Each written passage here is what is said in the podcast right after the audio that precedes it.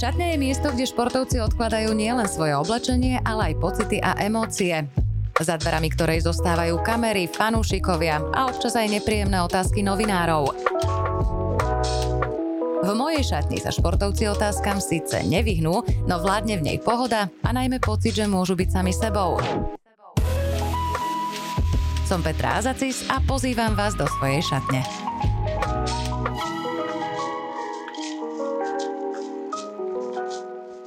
Súvislosti s hokejom najčastejšie spomíname NHL, góly či výrazný úspech v podobe majstrovského titulu alebo medaily z vrcholných podujatí.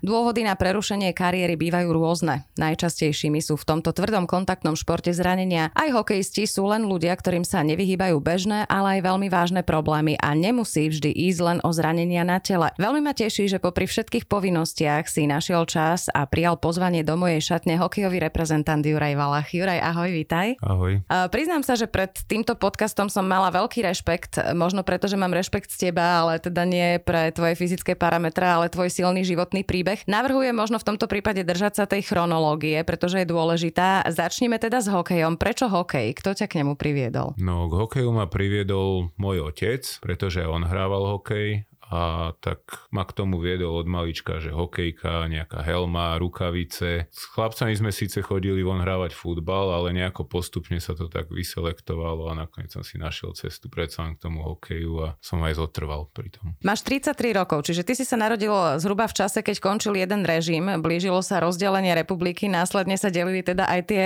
československé reprezentácie, čo pre našu znamenalo postúpiť znova z C, vybojovať, vybojovať si tú mm. svoju pozíciu. Dali sme to, no a neskôr, keď si už hokej vnímal, sme tu mali tú generáciu Štimpela, Palfiho, Demitru, Šatana, Cháru a tak ďalej. E, to museli byť pre mnohých e, malých chalanov veľké vzory. Ku komu si ty vzhliadal? Na koho si sa pozeral spôsobom, že je top? Pamätám si, keď sme vyhrali v 2002 majstrovstva sveta, tak samozrejme tí hráči ako Žigo Palfi, Peter Bondra, všetci tí, čo tam boli v podstate, Rišo Lindner, mnohí ďalší, tak to človek útkvie v pamäti a nejako zhliada k tým ľuďom akože dosiahli niečo, čo sa možno už nikomu nikdy nepodarí na Slovensku, hej, tak bodaj by sa podarilo, ale tá pravdepodobnosť nie je veľká.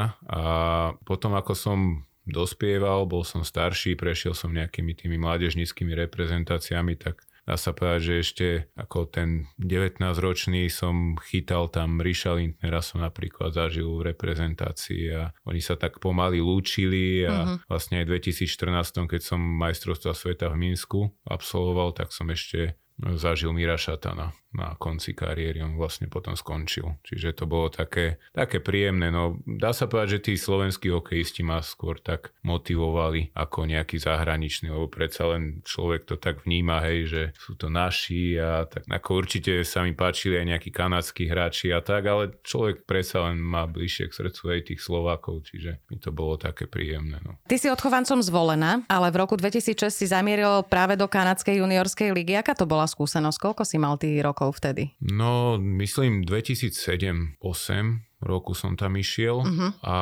skúsenosť to bola dobrá, ako nielen z toho hokejového pohľadu, ale čo sa týka jazyka, lebo povedzme si úprimne, ako učiť sa angličtinu na Slovensku, to je síce pekná vec a ako nič zlom ani voči mojim učiteľkám, ale komunikovať reálne v tom anglickom jazyku je úplne niečo iné. A tam som videl tie obrovské resty a to pri tom známky som nemával zle na školách, ale to, tá komunikácia, to, to bolo zle. To som sa ako keby učil od začiatku. No. Čiže v tomto to bolo obrovská, obrovská škola pre mňa a ďalej aj si zvykať sám, lebo doma som mal navarené, mama, všetko prala mi, No starala sa o domácnosť a ja som len chodil z tréningu na hotové domov. Urobil som si úlohy, vyspinkal som sa ráno zase na tréning a taký pekný životík. No a tam som prišiel do reality, lebo domáci, aj keď tiež nechcem nič voči ním zle povedať, ale oni boli v práci, oni si žili svoj život. Ja mm-hmm. som mhm. síce mal svoju izbu, ale ja som si stravu musel sám zaobstarať. Musel som si dopravu na štadión, zo štadióna vybavovať, buď som otravoval spoluhráčov, alebo proste som hľadal nejaké všelijaké možné spôsoby dopravy. No a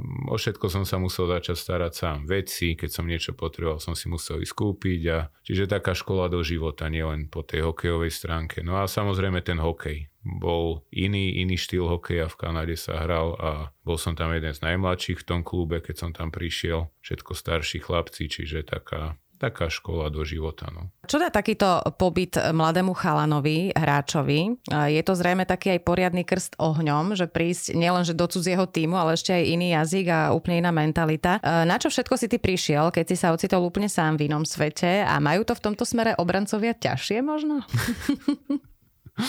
No, bolo to tam z toho pohľadu, že som tam išiel veľmi mladý, tak som sa na veci díval inak, ako sa díva možno teraz. Teraz odstupom času by som kopec vecí riešil inak, ako keď som tam išiel mladý, ale to asi každý, že každý to tak má. A ja si pamätám takú jednu situáciu, keď som tam prvýkrát letel a mal som prestupovať e, vo Filadelfii na lietadlo do Salt Lake City, lebo ten let v podstate v tom týme, kde som hral, tak som 4 krát prestupoval. A ja už som vedel, že to nestihnem, lebo tam som mal asi 15 minút uh-huh. a som sa tam aj nevedel zorientovať a ešte som musel čakať na batožinu, ktorú som si musel prekladať. Takže samozrejme som to zmeškal a ostal som vysieť vo Filadelfii. A ďalší let mi išiel až na druhý deň. No a mal som 17 rokov, anglicky som nevedel poriadne, vlastne len gramatiku, ako písať a tak, ale a viem, že pri okienku mi tam začal ten pán hovorí nejakou tou americkou angličtinou, ja som bol úplne hotový z toho, ja si hovorím, že to čo je toto, že, že again, akože znovu a že prosím vás vysvetlite mi to a on potom normálne zobral si papierík a začal mi tam kresliť, že ako sa na hotel dostanem, tak, tak som sa potom tak, ako dostal som sa nakoniec všade, kde som potreboval a tak, ale bol to obrovský stres pre mňa. A pamätám si, že som tedy prvýkrát, ako som volal domov, tak hovorím máme, že toto nie, že to, toto nezvládnem a že toto bude strašné, že to a že všetko tam bolo zle. Tie prvé dni všetko som vnímal zle. Domáci mi vadili, celá Amerika mi vadila, ľudia iní, ako tí Američania sú takí zvláštni, aj, mm-hmm. ako mhm. keď to aj s Kanadianmi porovnám. No a všetko mi vadilo. Strava mi vadila, tréningy mi vadili, no až potom po nejakých dvoch, troch týždňoch som na to prišiel, že vlastne nemám na výber, že budem musieť, keď som tam už bol hodený, budem musieť v tom plávať, tak som nejako tým plával. No len teraz si to uvedomujem ako starší, že som tam možno mohol ísť tak e, pozitívnejšie naladený a veľa vecí zobrať hneď tak, ako boli, lebo ja som sa tam strašne dlho utápal v tom, že to bude inak, lenže proste to inak nebolo. Mm-hmm. Ja mhm. som sa musel prispôsobiť. No a to mne robilo dovtedy veľký problém, lebo ja som bol zvyknutý na to, že mne sa prispôsobovalo veľa vecí tým, že som vlastne doma vždy mal všetko postarané a nemusel som sa ničím zaťažovať, vlastne len trénovaním a nejakými úlohami školov a to bolo všetko. No. Možno v tomto má e, trošku výhodu tá súčasná generácia, tých 17-18 ročných, že no, oni nejak extrémne neočakávajú. Oni berú to, čo je a nelamú si s tým tak hlavy. My sme si tak asi viac. Áno, no to ja to vidím aj tu, čo máme vlastne mladých hráčov, čo chodia k nám z toho B týmu alebo z juniorky, tak ako tým, tým je úplne jedno. Mm-hmm.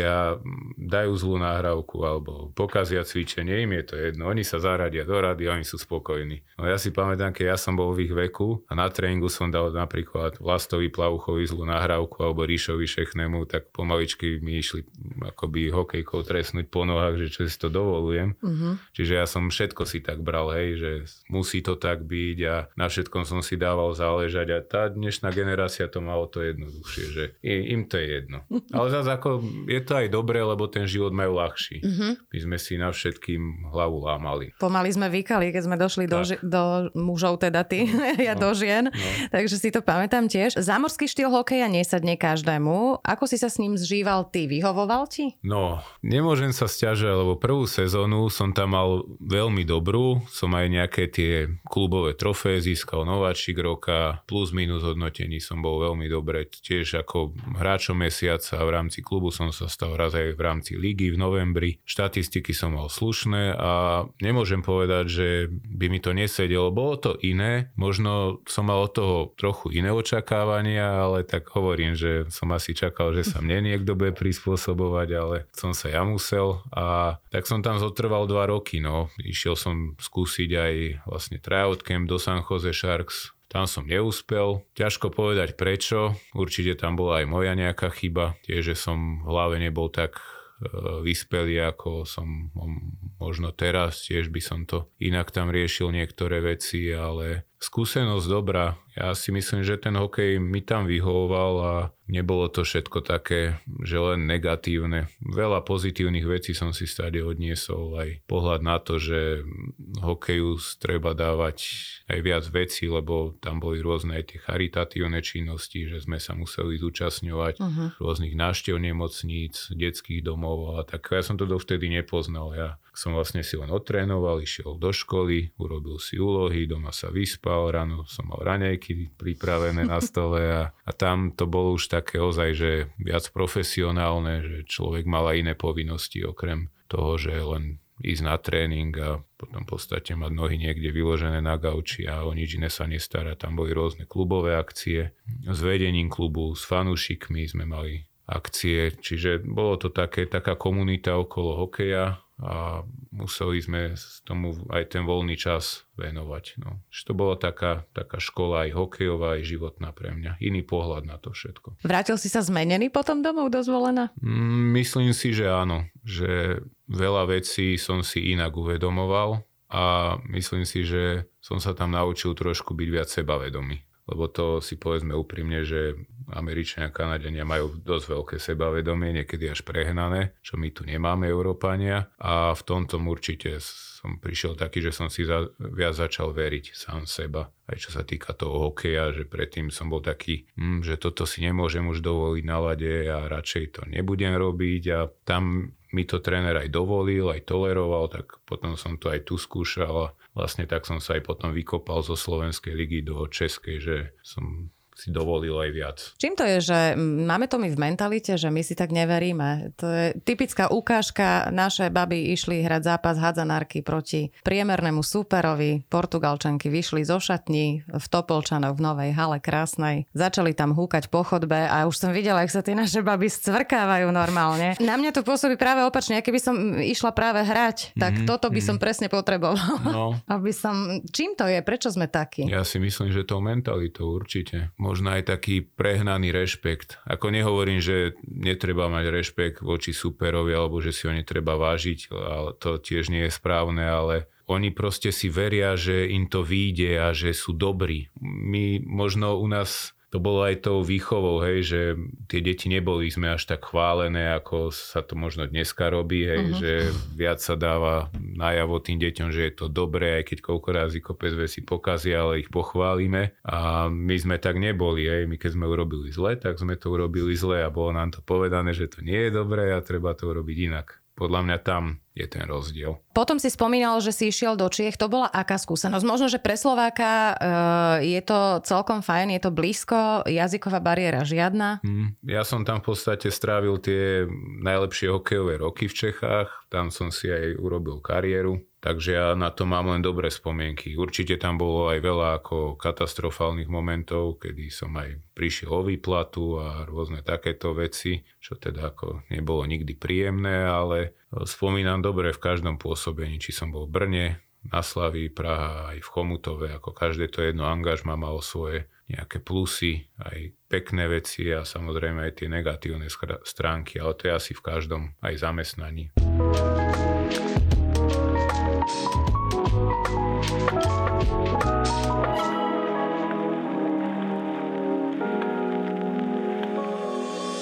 Čo je dôležité, aby ty si sa cítil komfortne, lebo to má samozrejme vplyv potom na tvoj výkon. Práve tá sezóna, myslím, že to bolo 2012-13 alebo okolo dvo- roku 2013-14. Tam bol aj ten Minsk, si spomínal mm-hmm. tie mhm, majstrovstvá mm-hmm. sveta, že si bol teda v pohode. Myslím, že áno, 13-14 to bolo sezóna. To som na Slaví hrával a tréner mi veril dal mi dôveru od začiatku sezóny, hral ma, keď som aj niečo pokazil, proste som hral. Predtým to bývalo tak, že keď som niečo zmrvil, pokazil, tak som išiel si sadnúť vedľa brankára náhradného a som tam mrzol celý zápas. No a tu v podstate pod pánom Ružičkom som dostal extrémne veľa priestoru, hral som presilové hry a som si začal stále viac veriť, mal som pohodu. Ja, ja si to obdobie ani nepamätám, čo som robil doma. Uh-huh. Fakt, ja som t- tým hokejom tak neskutočne žil, že ja som si to užíval. Ja som tam chodil, s radosťou trénoval, s radosťou cvičil mimo lat a po obede či som ležal, spal, ja si to vôbec aj nepamätám. Ja viem, že som bol fakt tak dobre naladený a tak pozitívne, že tá sezóna sezóna úplne tak ako nožík maslom prešla a keď by každá taká bola, no a to asi nejde. No a tam som potom sa aj na konci sezóny, teda na základe tej dobrej sezóny dostal na majstrovstva sveta. To je, bola taká jedna z tých najlepších sezón, ktoré som mal. A myslím si, že to bolo práve tým, že som mal psychickú pohodu a to je asi u športov sa najdôležitejšie. Tvoj hokejový život e, potom pribrzdila osobná tragédia, ktorá vtedy otriasla verejnosťou. Ja si na to spomínam. V júni 2016 si ty prišiel o milovanú ženu, ale teda lekári dokázali zachrániť vaše dvojičky. Ťažko sa mi o tom hovorí, priznám sa, že neviem, akým spôsobom sa ťa mám na to pýtať, aby to teda nevyznelo nejak bulvárne alebo nejak plitko a podobne. To bola samozrejme situácia, s akou neráta nikto. Človek človek musí konať, postarať sa o maličké deti. Kto alebo čo ti vtedy najviac pomohlo? No vtedy mi najviac pomohli rodičia. To bez rodičov by som túto situáciu nezvládol. Rodičia a vlastne dve staré mamy, čo som mal, možno moja sestra, hej, a tá blízka rodina, no. Lebo jednak to bolo, čo sa týka tej psychickej stránky, neuveriteľne náročné. Človeku vtedy, no to sa otočil svet. Ja ako na tie momenty aj nerad spomínam, lebo to všetko to išlo raz za radom tak rýchlo, že človek sa ani nestíhal orientovať, že čo sa to vlastne deje a ako boli to slušné preplesky zo všetkých strán, uh-huh. keď sa tak so stupom času na to dívam. Ale tým, že rodičia ma nenechali tak, lebo však mohli ma nechať, to bola z ich strany obrovská obeta, uh-huh. že sa rozhodli mi pomôcť, moja mama tým prišla o robotu a zobrala moje deti do opatery a tým, že oni vlastne boli pustené potom z inkubátorov a z tej neonatológie do domácej nejakej liečby, ktorá pokračovala. Moja mama bola zaškolená, čo s deťmi robí, tak ona tým pádom ostávala s deťmi. No a ja som mal podpísaný v tom lete kontrakt v Čechách, čiže ja som tam najprv išiel a po dohode s trénerom v tom prípravnom období ma pustil v tom najťažšom období dom, domov a som nejaký ten čas ešte v lete trávil doma, hej, mm. hej, keď ešte deti boli v nemocnici, tak denodene som tam chodil za tými deťmi, lebo tesne potom, ako sa to stalo. No, nebolo to ľahké a tá situácia stále není ľahká. To proste prišlo to a ako som hovoril, že keď som išiel do tej Kanady, bol som hodený tam, aby som plával, tak toto bolo niečo podobné, akurát tu som bol hodený do nejakého bahna, v ktorom sa ani plávať nedalo. Uh-huh. No a fakt hovorím, keby mám horších rodičov, že mi nechcú pomôcť, tak túto situáciu by som nezvládol. Neviem si to predstaviť. No. Sám ako otec som nemal skúsenosti, lebo som žiadne deti predtým nemal a nevedel by som, čo robiť. Tak tá mama vlastne sa obetovala celá pre tie deti a pre mňa. Tak za to im veľmi ďakujem. Bol vôbec vtedy priestor na to riešiť hokej, alebo bol hokej tým priestorom, kam si mohol ty na chvíľku unikať a dať si da, zo seba vlastne všetko to nakopené von? Toto je dobrá otázka, lebo zo začiatku ten hokej som nejako neregistroval. Ja som len trénoval všetko bolo ticho, videl som aj na spoluhráčov, že proste nikto mi nechce nič hovoriť, aj ma nechávali, ale tak to bolo normálne, aj, od, aj z ich strany to bolo super, že proste všetky aj nejaké tie doberačky, čo bežne bývajú v kolektívoch, že to uh-huh. všetko išlo bokom a nechali ma len trénovať a hrať. Aj keď som niečo pokazil, zmrvil, tak proste ma nechali, aby som si išiel tou svojou cestou. No a Samozrejme, keď bolo voľno, vždy som letel domov, či to bolo vlakom, autom, lebo hrával som Chomutove, to bolo 640 kilometrov No, to si pamätám, že ten rok som najazdil za 3 mesiace 112 tisíc kilometrov. Čiže po zápase sa dáš do auta? Čiže to som furt lietal domov. Furt, keď niečo sa dialo, furt. Lebo malú síce pustili z nemocnici, ale malý ten bol v takom katastrofálnom stave, že to som nevedel. To týždeň volali, že ho museli oživovať, že odchádza že mám prísť, tak to zase človek sadol do auta, potom tie myšlienky v aute, no to boli katastrofy, ako to potom to myslím, že v januári alebo kedy to došlo až do takého, že som tam mal taký, nechcem povedať, že mikrospánok, ale nepozornosť na ceste, tak som mal aj haváriu. Ako nič sa vážne nestalo, ale hovorím, že to už bolo toho tak veľa, že človek už potom všetko robil len automaticky. Že ja som sa tam koľkokrát pristihol, že ja si tú cestu aj nepamätám. Že som bol Autopilot. napríklad, no, že som zrazu bol v Brne. Hovorím si, aha, a kedy som išiel po, z Prahy do Brna, hej, že mm-hmm. to vôbec akože No hrozné veci.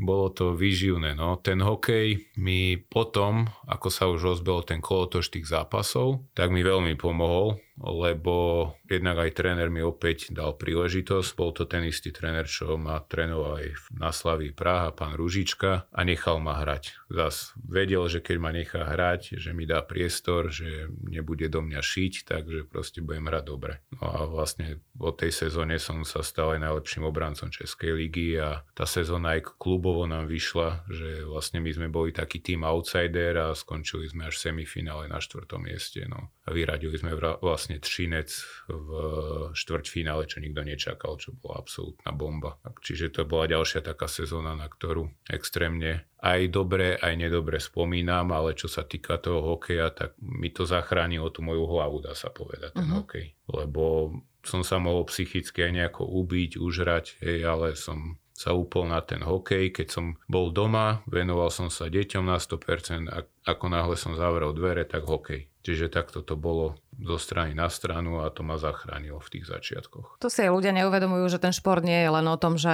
budovať si svaly alebo čo, ale čo ti to dá psychicky, že dobre sa fyzicky zničiť, aké, aké je to šťastie vlastne, áno, áno. lebo všetko z tej hlavy môže ísť preč, už jak zavreš tie dvere na tej, na tej telocvične alebo teda mm. na tom mhm. mlade. Ty máš cerku Amalku, ktorá je zdravá. Cinček Jerguš si spomínal, že teda má doteraz zdravotné problémy. Chodí už Amalka do školy alebo pôjde až na budúci rok? Tak Amalka má ročný odklad. Mm-hmm Uh-huh. Dúfam, že sa jej to teda na rok podarí, že dobehne ešte tých svojich rovesníkov v tom všetkom, aj, lebo ona je taká hráva tým, že bola predčasne narodená, že má nejaké ešte črty tých mladších detí, čo sa týka tej hry a tej pozornosti, že nie je na takej úrovni, aj keď ako je dosť inteligentná. Aj detský psycholog povedal, že kopec veci by už zvládla bežne v škole, ale predsa sme sa rozhodli tým, že ona mala byť narodená niekedy v oktobri uh-huh. reálne, tak sme sa rozhodli, že ešte bude mať ročný odklad, aby bola pripravená na ten ďalší rok normálne naskočiť už uh-huh. do školy. No pre ňu to bude aj určite aj lepšie, aj tie deti, čo sú v lete narodené. Ja Áno. som tiež za odklady radšej, je to taká istota. E, momentálne hrávaš v Bratislavskom Slovane. Kto sa stará o deti, keď ty si v Bratislave? Ako ty to máš logisticky vyriešené? Lebo to tiež e, nie je úplne jednoduché. No o deti sa stará moja mama. Uh-huh. Zanechala svoju prácu a má ich v opatere a tým, že mama no však žije s mojim otcom spolu, tak aj otec sa stará a stará sa veľmi dobre na to, že je to chlap a není už najmladší, tak myslím si, že deťom dáva fakt maximum zo seba a som rodičom veľmi vďačný za to, že mám takúto ako rodinu a možnosť, že sa mi má kto starať o tie deti. Tak e, možno si aj zdedil ty nejaké predpoklady, keď to no, takto máte. Dúfam. že, že teda aj, aj otec sa k tomu má, lebo u nás to tak tiež funguje, že mm. sa nerozlišuje, že či mama, otec, že všetci sa podielajú na tom. Je to, je to aj dôležité pre tie deti, si myslím. Ano. Spomínal si, že teda v Chomutove ti dlžili uh, nejaké peniaze, tam to sa v športe bežne stáva, že príde takáto situácia a je to dosť nepríjemné, keďže ty si vlastne odviedol odviedol svoj výkon a teraz čakáš na tú výplatu. Muselo byť veľmi náročné teda živiť rodinu, lebo v tom čase si už mal e, deti, Aha. cestovať a nakoniec sa ešte nemôcť dostať svojim peniazom. Ako si to riešil? Už ti to doplatili alebo už je to pasa? Tým, že tí majiteľia, ktorí tam boli, v tom Piráti Chomutov, čo bol klub, tak to položili, nechali padnúť klub do tej krajskej ligy mm-hmm. najnižšej či aké a samozrejme to poslali do konkurzu, čiže svoje peniaze už nikdy neuvidím, bolo to cez nejakých 12 tisíc eur a ako niekto povie, že to není veľa peňazí, ale je to dosť. Je to dosť peňazí si myslím. ako je to dosť peňazí, no Čiže mne, mňa tam najviac zamrzelo vtedy to, že ja som sa vyjadroval tesne predtým, než sa mi dostala informácia, že ten klub pôjde do konkurzu, uh-huh. že to padne, že prídeme o, o tie peniaze, že už ich nikdy neuvidíme, tak som do médií dal vlastne echo, že čo sa asi bude diať uh-huh. a mhm. že vlastne ten klub ma oberal peniaze, ktoré sú vlastne aj pre moje deti, no, nielen pre mňa, lebo ja si za to nekupujem dovolenky alebo neviem čo. Uh-huh.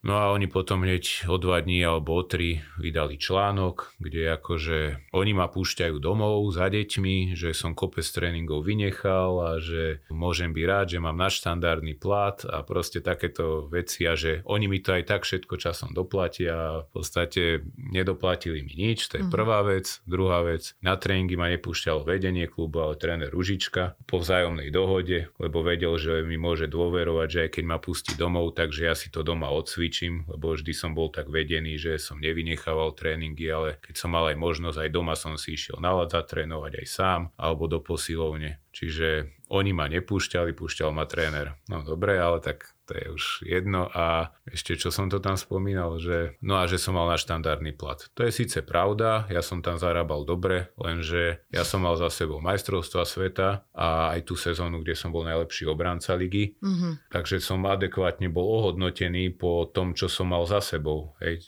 Ja som mal aj ako veľmi dobré štatistiky, aj goly som dával v Českej lige, aj herný prejav som mal dobrý a mal som aj ponuky z Ruska, ktoré boli za trochu lepšie peniaze, ako by som zarobil v Čechách, len to by som sa domov nedostal z Ruska, mm-hmm. to by som proste musel lietať.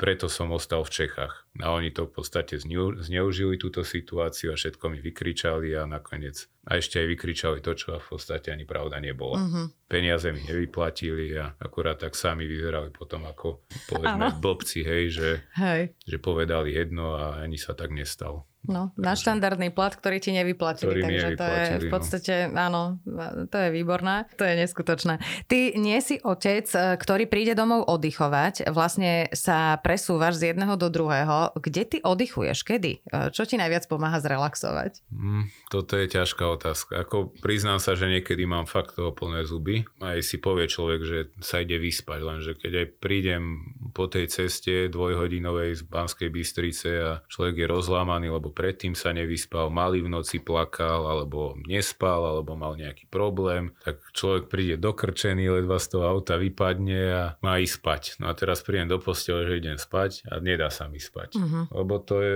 Hlava ešte pracuje. Áno, hlava uh-huh. pracuje a to je bežné aj pri športovcoch, že uh-huh. keď majú po zápase, tak majú problém zaspať, lebo ešte tie emócie dobiehajú a to všetko. Čiže uh-huh. u mňa ten, potom to musím dobiehať na druhý deň koľko razy, že po tréningu ma odvalí, ani neviem hodinka, hodinka a pol, potom sa zase prebudím, zistím, že a už sa stmieva, prečo som spal, uh-huh. čiže celé také domílené. No ale hovorím, vždy, keď je nejaká chvíľa, voľný čas, tak snažím sa venovať tomu, že buď aktívne regenerujem, ja som taký trošku vtipný v tomto, že ja mám takú podložku doma e, v strede izby, aj tu v Bratislave a mám to aj doma v izbe.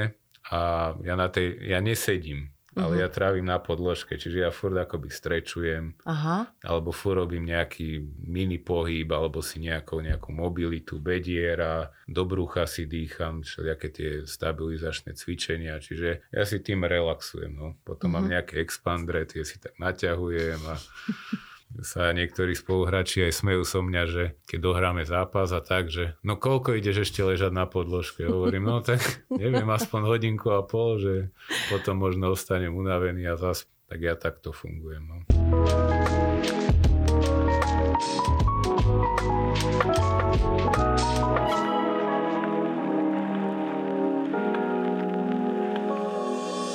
So svojimi deťmi chodievaš rád von do prírody, to si spomínal. Aj preto potrebuje Jerguško, ktorý nedokáže teda chodiť, Áno. špeciálny kočík. Ja si pamätám, že ty si kvôli tomu, aby si ho mohol kúpiť, vydražil vlastne svoj dres z mm. olympijských hier mm-hmm. v Pyeongchangu, ktorý si dal do dražby. Podarilo sa to teda nakoniec? No, ako išiel som s tým do toho, že sa teda podarí hej, aspoň časť získať, lenže on to nakoniec vystrojilo tak, že ľudia začali posielať príspevky na tú organizáciu, na to združenie aj mimo tej dražby. Dostalo sa to aj však do nejakých médií a uh-huh. tak a videli to aj množstvo ľudí to prezdielalo cez sociálne siete a tým pádom na ten kočík sa to vyzbieralo. Čiže Super. som nemusel ani nič doplácať. Ja uh-huh. som, nechcel som to tak a kopec ľuďom som potom aj písal, že už mi nemusíte prispievať, že už ako je vyzbierané, že to je všetko v poriadku, že nerobte si starosti, ale aj tak chceli. Čiže tam sa ukázalo, že neskutočne veľa dobrých ľudí stále žije aj v tejto hnusnej dobe, ktorá s prepačením uh-huh. je, ale je. A že nemajú problém, aj keď veľa ľudí fakt žije dá sa povedať, z ruky dolu, že nemajú peniaze ani sami na seba a dokážu prispieť chorému dieťaťu, tak to klobúk dole pre všetkými ľuďmi, ktorí akokoľvek sa podielali na tom, či už sdielaním len, alebo len nejakým, že povedali niekomu o tom, alebo tými príspevkami, čímkoľvek, aj čo sa týka tej dražby, aj ten pán, čo to vydražil za tie peniaze, tak neskutočné gesto od všetkých tých ľudí. Uh-huh. V tomto je veľká sila tých sociálnych sietí, že tá informácia sa vie áno, dostať áno. k tomu človeku, ktorý vie pomôcť uh-huh. v tej chvíli. Ako je vôbec možné, že človek si pre svoje dieťa nemôže takúto pomôcku zaobstarať prírodzenou cestou, že teda za pomoci nejakých štátnych inštitúcií? Ako to u nás vlastne v tomto smere funguje? A funguje to vôbec? No, keďže aj vidím, že aj mnohé iné deti, lebo tak aj s mojim synom chodia rôzne postihnuté deti aj do toho zariadenia, do špeciálnej škôlky a sledujem aj ich na Instagrame, tak vidím, že to je ako, to je katastrofa keď potrebujú nejakú špeciálnu ortézu trupu, stojí to 4000 eur, aj keď akože povedzme si úprimne, tá pomocka nemôže stať toľko, uh-huh. ale je to tak nastavené. Všade v Nemecku, v Rakúsku a v týchto vyspel, vyspelých krajinách toto dieťa dostane. Uh-huh. A nikto sa nepýta. Dostane to a má to. Tu papierovačky, byrokracia, chodenie, prosenie sa a nakoniec to zamietnú, že uh-huh. nie lebo že malo pred dvomi rokmi dostalo nejakú inú. A pritom aj to dieťa rastie. No jasné. Aj to dieťa potrebuje iné, hej, časom sa ukáže, že iné potreby má a tu je to tak nejako choro nastavené. Ako nebudem hovoriť e, ani opatrne, ani nič, že je to výsmech. Uh-huh. Lebo tu sa utráca naozaj za všelijaké hlúposti v tejto krajine ale že by chorým, ale to, ne, to sa netýka len zdravotne postihnutých, ale celkovo chorým. Ja keď som tam čítal mnohé deti, že nejaký liek potrebujú, aby mohli prežiť a všade vo svete to je, ale tu sa musia za to zaplatiť neviem aké milióny, aby to dieťa vôbec to liek, ten liek dostalo, uh-huh. tak to, to človek až nerozumie, to si klepem na čelo, že kde to žijeme, však hádam to má byť priorita aj toho štátu, nie? Tých ľudí si chrániť alebo zachráňovať, veď to dieťa sa narodilo tu. Je, raz je Slovák to dieťa, tak ten štát by sa mal patrične o tie deti postarať, ale to je jedno, či deti, tak by to malo byť aj od dôchodcov, Samozrejme. o hoci koho, mm. veď tak sme, žijeme na Slovensku, sme Slováci, tak by sme sa mali starať sami o seba. Malo by to tak byť. Ale tu fakt, tu sa to hovorím, že tu máme pomôcku nejakú, dostaneme kočík alebo sa dopláca. Dobre, je to v poriadku. Chodil som s malým von kočík už je vydratý, komplet, kolieska, to keď idem po meste, to hrka, to mm-hmm. škrípe, hrka, všetci sa obzerajú, že čo to je. No ale kočík najbližšie môže dostať zase až o 3 čtvrte roka alebo o rok ďalší, hej. Mm-hmm.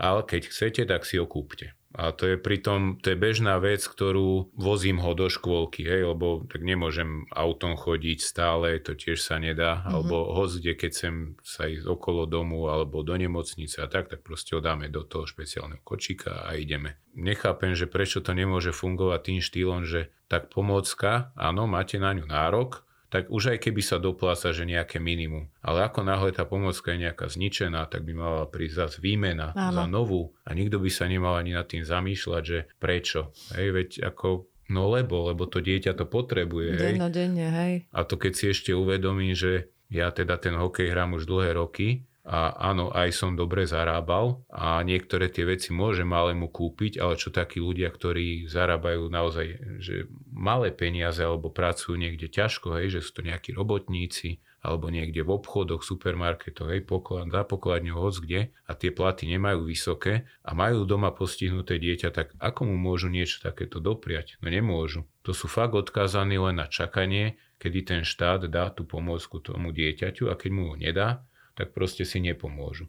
A musia fungovať len za formou nejakých zbierok, uh-huh. alebo sa doprosovať niekomu, aby nejaká možno firma väčšia prispela cez 2% a takto. No. Lebo uh-huh. inak sa to nedá. To je, to, to je, je hrozné. ako chorý uh-huh. systém. No. Je, je. A čo sa týka aj toho nejakého sociálneho zabezpečenia, tak ja keď som hrával v Rakúsku v 2019 roku, tak uh, viem, že tam sú tie príspevky pre toho rodiča, ktorý má to postihnuté dieťa ako neskutočne vysoké mm-hmm. oproti tomu, čo tu sa dostáva. A u nás na Slovensku je to ešte tak, že môže to byť do nejakej výšky, tuším 700 eur, ale ten človek nemôže pracovať. Hej, alebo môže, ale nesmie jeho plat prekročiť, neviem, 300 eur si hovorím, tak to počkať, ako... Áno. To mi nejako nevychádza, je, však keď ten človek práve, že keby má lepšie tieto podmienky a to tak možno skôr mu aj tú pomôcku môže kúpiť, hej. Uh-huh. Ale keď ešte aj takto nejako limitovaný, že nemôže ani jeho plat prevýšiť, lebo má od štátu nejaký príspevok, tak potom ako má fungovať? Veď to, to sú také veci, že to sa mi až zahmlieva pred očami. Ja hovorím, že veľa vecí, čo sa mi stalo v živote, mi otvorilo oči. A dívam sa na to tak inak, aj skrz tých ľudí, čo naozaj majú chore tie deti, alebo sú aj nejakí dospelí postihnutí, hej, že to je ako, že to je strašný boj. A nie len s tou diagnózou, ale aj s týmito poisťovňami a štátom a s tým všetkým. Mm-hmm. Čo by mali pomáhať, áno, tak ešte, áno. ešte v podstate... A povedzme si úprimne, že teda poisťovne určite nie sú stratové. Uh-huh.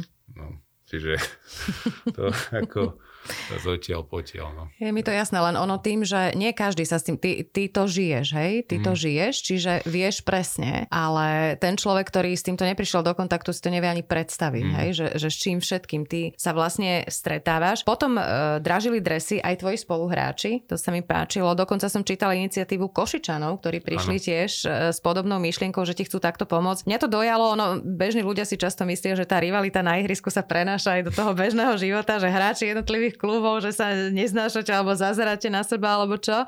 Uh, väčšinou teda opak býva pravdou, poznáte sa mm. z klubov, z repre a tak ďalej.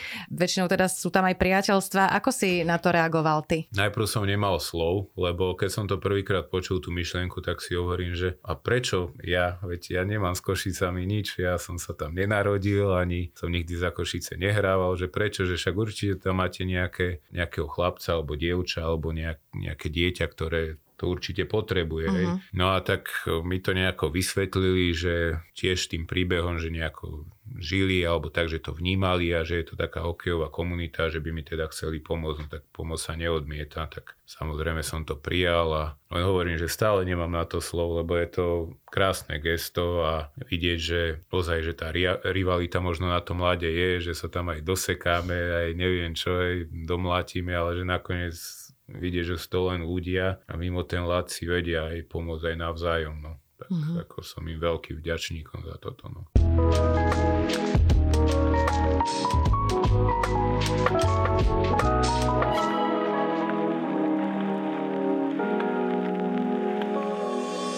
Ty si chlap, ktorý ukazuje v praxi, že otec nie je ten, kto dieťa finančne zabezpečí, že mu zaplatí, čo ja viem, drahé školy alebo nejaké tie materiálne veci, ale ten, kto vie, akú značku na skrinke v škôlke, e, má to dieťa, ako sa volá jeho najlepší kamarát, čoho sa bojí, čo by si, čo by si prijalo. Hej. Úloha otca v živote dieťaťa sa aj u nás často podceňuje. Ty musíš ešte navyše nahradzať od narodenia aj mamu. E, navyše teda jedno z tvojich detí potrebuje aj špeciálny prístup. To je naozaj obdivuhodné. Máš môj obrovský, a teda nemyslím si, že iba môj obdiv obdiv. Čo je na tejto tvojej pozícii najťažšie? Čo ťa stojí najviac síl, e, prípadne tej psychickej energie v tomto celom kolobehu, ktorý ty žiješ? No, Najviac síl ma stojí to, že keď prídem domov totálne vytočený z toho hokeja, lebo proste to je, či to niekto vníma alebo nevníma proste každý ten šport, aj hádza na basketbal, je tam tlak. Lebo hrá sa, hrá sa to pre ľudí a každý chce mať výsledky. Ako náhle tie výsledky sú, tak je aj pohoda, je všetko fajn, ale ako náhle tie výsledky nie sú, je tam tlak, je tam tlak z vedenia klubu, lebo samozrejme to vedenie klubu má nad sebou majiteľov a majiteľia do toho dávajú svoje peniaze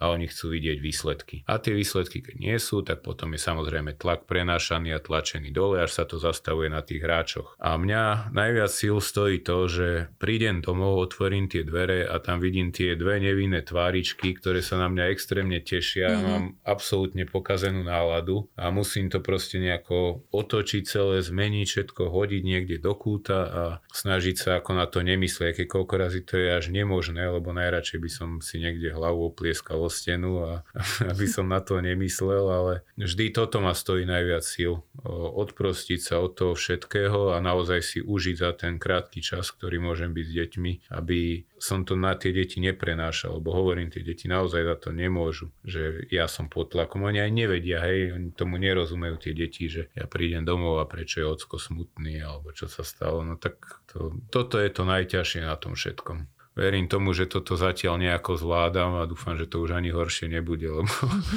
lebo naozaj by som chcel tým deťom doma ako len prinášať úsmev a nejakú tú pohodu a nie nejaké ešte nervy z hokeja a zo štadiona. No predpokladám, keď som pozerala tabulku, že až také nervy teraz, teraz nie sú celkom...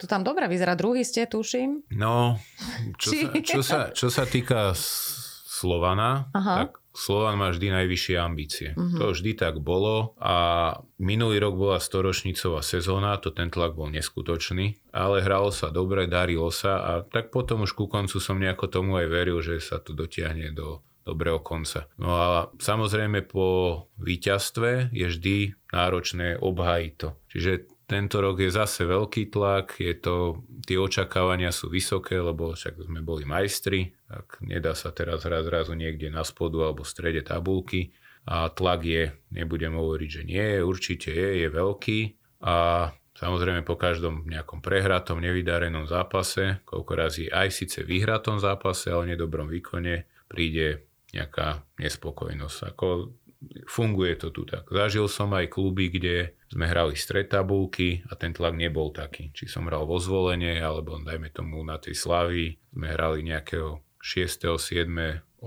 miesto, tak sme sa pohybovali niekde v strede tabulky. Samozrejme tlak bol, ale nie až taký. Čiže aj keď sa prehral raz za čas, bolo to v pohode, hodili sme to za hlavu, ale tu mám niekedy pocit na Slovene, že prehrať sa nemôže. Uh-huh. Že proste to nie je dovolené, tak sa nemôže prehrať. No akože na jednu stranu je to dobré, lebo ozaj chcú z nás dostať maximum, aj držíme tu to meno hej, toho uh-huh. klubu, že uh-huh. nemôžeme si dovoliť hazardovať s tým menom, čiže ja to všetko chápem, no ale niekedy aké by sa nechápalo, že aj my sme len ľudia. A to v tom športe sa častokrát nechápe. Oni niektorí fanúšikovia, ktorí sedia na gauči a kritizujú všetko. No, tí si to neuvedomujú najviac. No, ono sa nám pomaličky blížia Vianočné sviatky a videla som ten váš program zápasový. No pre nás, pre divákov to je výborné, lebo Aj. nebude nuda, akože nebudeme len no. rozprávky pozerať, ale ono je to tam dosť nasekané mm. okolo, okolo tých sviatkov. Tuším, druhý sviatok Vianočný už sa hrá. 26. 26. Ako to ty budeš riešiť? No, no, no, ešte aj pred Silvestrom, áno, jeden no, deň. ešte 22. hráme posledný, no. aby sa nech sa páči. No. Takže, takže máte to tam pestré. Ako, ako to vymyslíš, čo sa týka tvojho programu a detí? No viem, že 22. si sklopím spätné zrkadla a pôjdem čo najrýchlejšie domov, aby som ani nevidel za sebou, čo je. A budem sa snažiť ten čas potiahnuť čo na maximum, najviac doma. A myslím si, že 25. asi večer budem musieť cestovať do Bratislavy, lebo 26 ráno bude pravdepodobne rozkorčulovanie a večer zápas. A náročnejšie je to ešte o to, že to, tie zápasy hráme von. Uh-huh. sa cestuje do Nitry, do Nových zámkov, do Trenčína, čiže každý ten zápas pomaly počas sviatkov bude von. Myslím, že 22. asi hráme doma, ale potom je to všetko von. Ako neteším sa na to, poviem úprimne. A možno ľudia sú radi, že počas tých sviatkov môžu ísť na hokej, ale ja nie som veľmi zastanca tohto, lebo ano. aj my máme nejaké rodiny, uh-huh. aj tiež by sme radi mali nejaký ten život aspoň počas toho tých vianočných sviatkov, keďže uh-huh. už na Veľkú noc sa hrá podstate aj na iné sviatky sa hrá, nikoho to nezaujíma. Aké sú vianočné zvyky, také tradičné u Valachovcov a čo nebude chýbať tento rok? Čo by si, si ty najviac prijal na Vianoce? Moja stará mama, teda mama mojej mamy, ona vždy extrémne veľa pečie. Ako to, to sú haldy.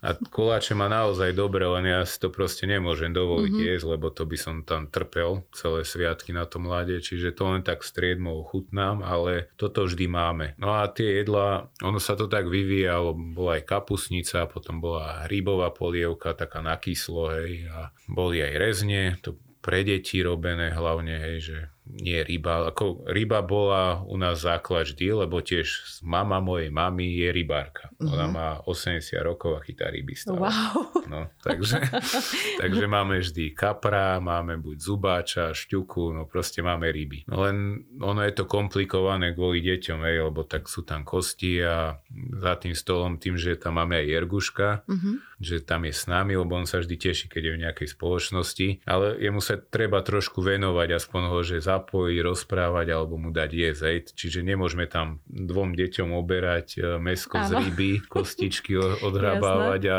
to by sme sa nenajedli, alebo by to trvalo možno 3 hodiny. Čiže je to tak vždy úsporne namiešané, že dajme tomu Amalka dostane rezník vyprážaný, sa jej to nakraja na malé a ona si to tam už zobka so zemiakovým šalátom a Jarguškovi vždy potom niečo sa to už nejako namieša, buď len ten šalát sa mu to nejako rozmieša s niečím aby to mal takú konzistenciu, ktorú on zje. Ale ako zvyky nie, no však stromček, nejaký, nejaký príhovor, mm-hmm. trošku sa pomodlíme, poďakujeme za to, že sme akože relatívne v zdraví prežili ďalší rok a poprajeme si do ďalšieho roka a to je všetko.